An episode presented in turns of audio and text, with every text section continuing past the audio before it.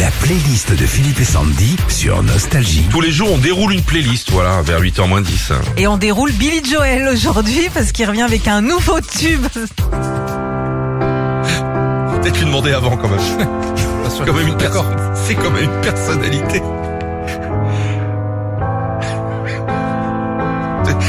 Je sais que t'as eu trois garçons. Bon voilà. Voilà. Euh, Non, parce que...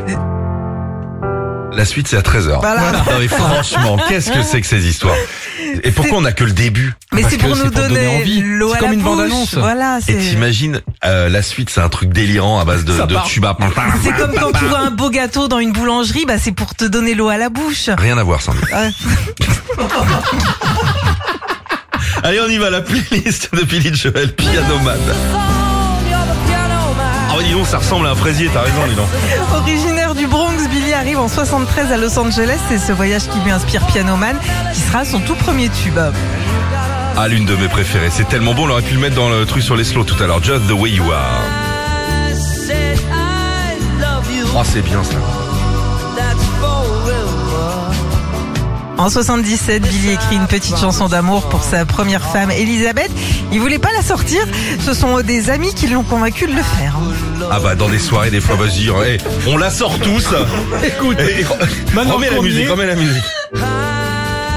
Quand t'as une musique comme ça, je sais pas, moi, même moi, je l'aurais sorti. bah oui, évidemment. Faut pas la garder pour soi, quand même. Et du Cap d'Agde, le gars, en fait.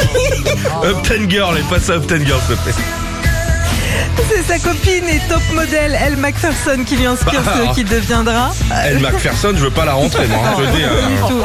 C'est le tube le plus culte en 83. C'est le film Grease qui inspire Billy pour le clip, notamment tous les gars en train de réparer les voitures tout en dansant. The River of Dreams, c'est énorme. Ah, gros tube, ça.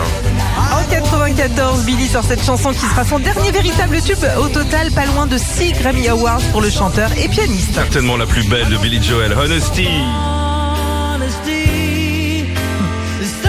Ah mon Régis, tu te fais plaquer là-dessus, il te faut 10 ans pour t'en remettre. Ah, c'est Voilà, clair. Ah, la vache. déjà, j'y suis. Balade mythique du chanteur, il l'a reprise de nombreuses fois avec son ami Elton John et Paul McCartney lui-même a avoué regretter de ne pas l'avoir composé.